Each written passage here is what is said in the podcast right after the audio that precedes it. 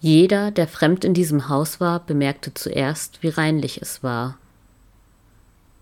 Die Bewohner schienen sich bereits daran gewöhnt zu haben, doch ein Fremder bemerkte es.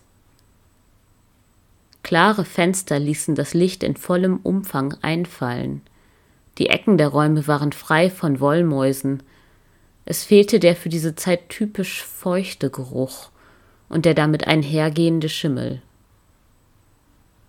Seit zwei Minuten standen sie geschlossen vor der Treppe wie der Rest einer Reisegruppe.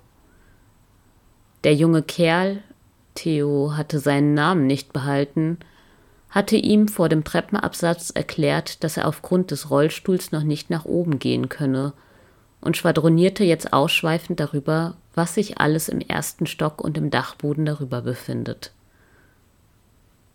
Cora stand gedankenverloren hinter Theo, die linke Hand am Griff des Rollstuhles, die rechte spielte mit etwas in der Seitentasche ihrer Weste herum.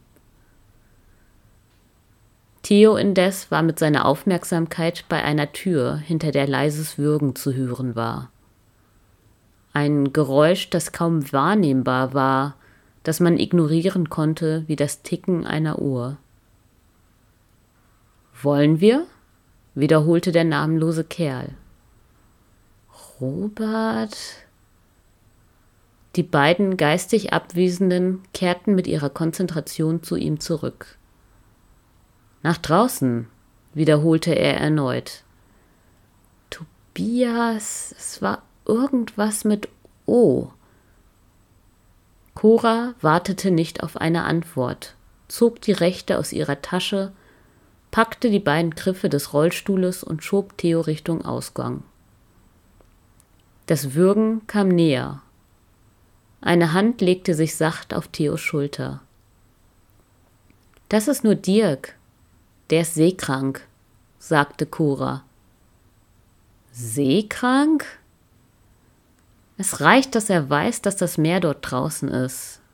Wenn er eine Ablenkung hat, geht es ihm besser. Aber im Moment gibt es nicht viel zu tun. Wir sind alle zum Warten verdammt.